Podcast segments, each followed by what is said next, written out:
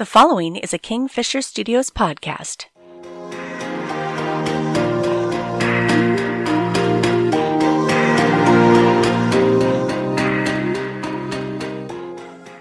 In 2002, I lost my father to a short but ugly battle with pancreatic cancer.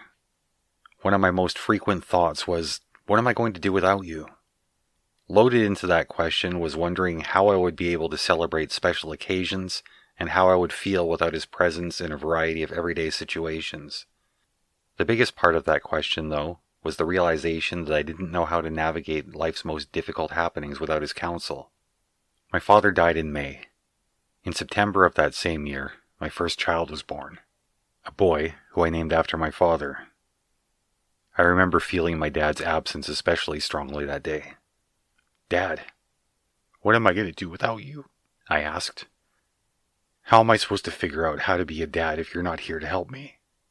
I struggled with this for the first few months of my son's life. I fell into a deep depression, actually. How am I supposed to do this? Like many things, the answer I got was not the answer I wanted. My sister told me something simple, powerful, and I hated it. You're the dad now. You need to accept that.